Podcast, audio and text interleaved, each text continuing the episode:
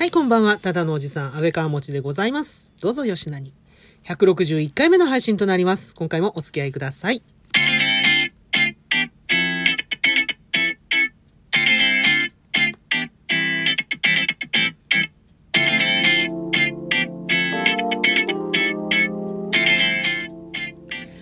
はい、今回は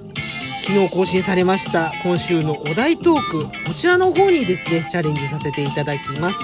今週のお題に沿ってお話をさせていただこうと思っております。どうぞお付き合いください。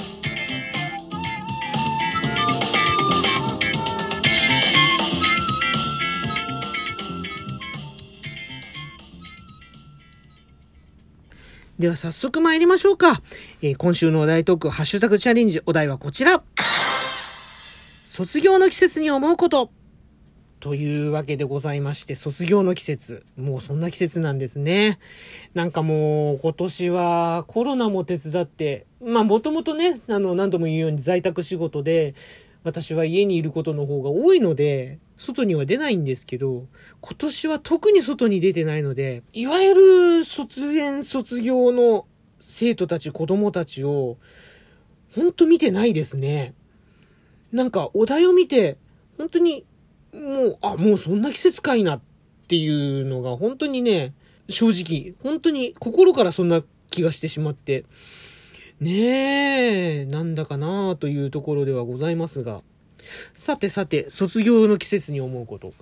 あのー多分皆さん、まだちょっと他の方のお題チャレンジをちょっとね、チェックしてないので、なんとも言い難いのですが、多分やっぱりこう、自身のね、皆さんご自身の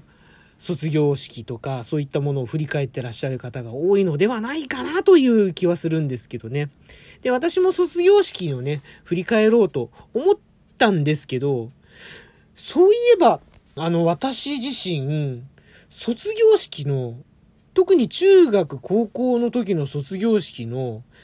印象というか、思い出というか、記憶がですね、ほとんどないんですね。はい。あの、すごい昔に だっていうのももちろんあるんですけど、それ以上に、あの、これも何度も言わせていただいてますけど、私中学高校と吹奏楽部に入ってたんですね。あの、その都合なんですよ。というのは、私の中学の吹奏楽部も、高校の吹奏楽部も、いわゆる定期演奏会というものを春にやるんですよ。それも卒業式から1週間ぐらい経った春休みの最中にやるんですね。どっちの学校もそうだったんです。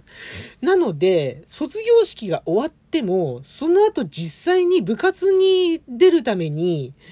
学校に通ってるんですよね。だから結局その卒業式も、本当にね、何をしたっていうか、うん、本当になんか、記憶が本当にね、少なくて、で、またね、その、吹奏楽部でしょ？吹奏楽部の生徒たちは、卒業式終わっても学校行ってまた演奏するステージに立たなきゃいけないわけですから、そう、制服でね、しかも、制服でステージに立たなきゃいけないわけだから、ボタンをね、ねだられても、後輩に、下級生たちにボタンをねだられても、頭かきながらとか、うんぬんとかね、そんなことはできないんですよ。あの、断らなきゃいけない。あの、まだ制服着るからダメ。そう。だから、写真撮るぐらいしかないので。うん。まあ、もっともあの、私の場合は、あの、そんなボタンをねだられるほど、あの、人気のある、ね、先輩ではなかったんですけど。まあまあまあまあ、それはいいんですけど。えっとですね。まあそんな感じなので、結局卒業式も結局まだ、そこで本当に終わりじゃなくて、その後のこう、ね、定期演奏会、いわゆるそのラストコンサートこそがもう、最後の卒業式、本当に最後の場所、卒業式っていうことにね、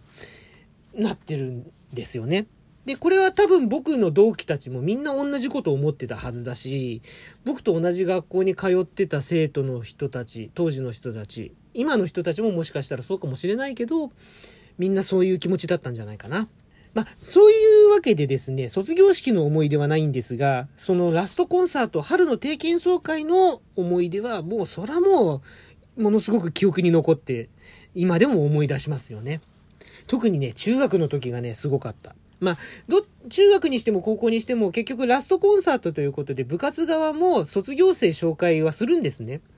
で、それも、あの、ちゃんとね、あの、一言添えてっていうか、こんな活躍をしてくれましたみたいなね、卒業生の紹介っていうのもあありつつやってくれるんですけど、中学の時の、そのね、演出がね、ものすごかったんですよ。卒業生紹介の。コンサートの一番最後のプログラムが、その卒業生紹介になるんですよね。で、その曲っていうのが これもね、今思うとすごい、マイウェイですよ、フランク・シナトラの。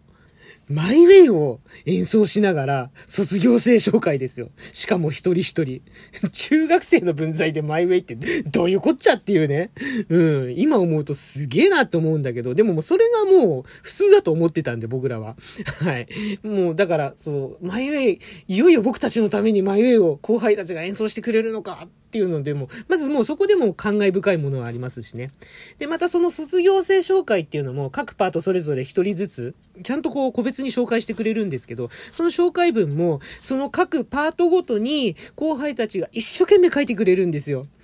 で、あの、こんな活躍をしてくれました。あんな活躍をしてくれました。僕たちのためにこんなに頑張ってくれました。どうもありがとうございました、先輩。これからもよろしくお願いします、みたいなね、感じのね、文章なんだけど、で、これがね、またね、いつもね、泣かせるんですけど、僕の時はね、あの、会場がね、大爆笑するような、ちょっと内容まではね、ちょっと、ちゃんと覚えてないんだけど、会場がね、大爆笑するようなね、本当にね、面白い文章になってて、で、しかも、それがあの、僕、チューバを吹いてたんですけどね、チューバって低音楽器なんですけど、あの、大体紹介が最後なんですよ。だから、オーラスなんですね。卒業生紹介でも。オーラスで、あの、私が出てった時に、その、大爆笑のその 卒業生紹介で。でね、お客さんたちもすごくそれで受けてて、どっかんどっかん受けてて、で、もうなんだろうな、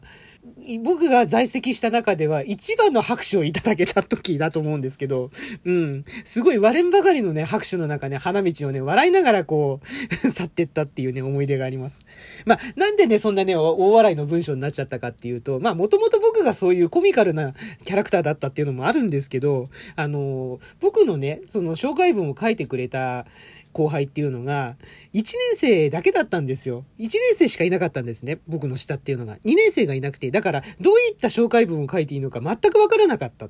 で、しかもあの、他、それぞれのパート、それ、あの、本番まで全部内緒なんですよ。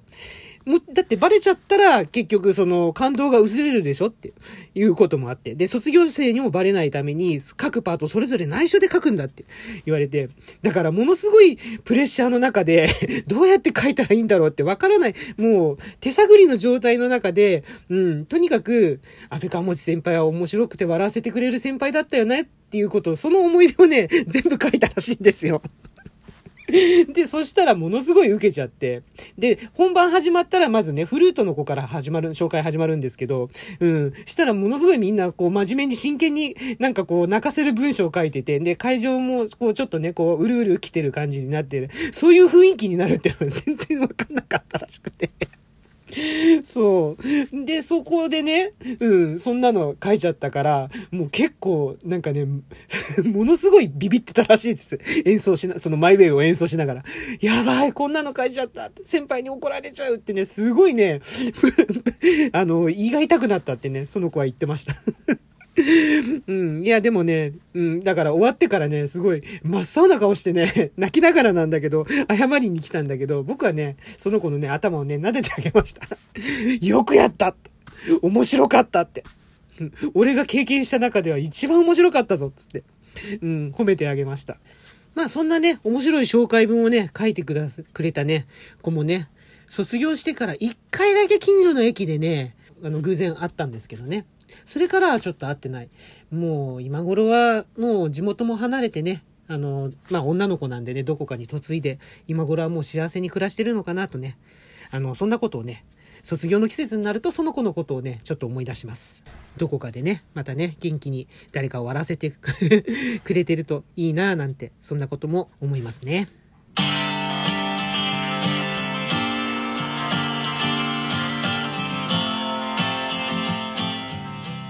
はい、というわけで今回の配信以上となります。例によりましてリアクションいただけましたら幸いでございます。ハート、ネギ、スマイル、それぞれのボタンをダダダダダダダダとですね、連打していただけると幸いでございます。ぜひよろしくお願いします。そしてお便りの方もお待ちしております。お便りの方を紹介させていただくときには、喜びの舞を踊りながらお便り、お返しトークの方を展開させていただきます。こちらもぜひよろしくお願いします。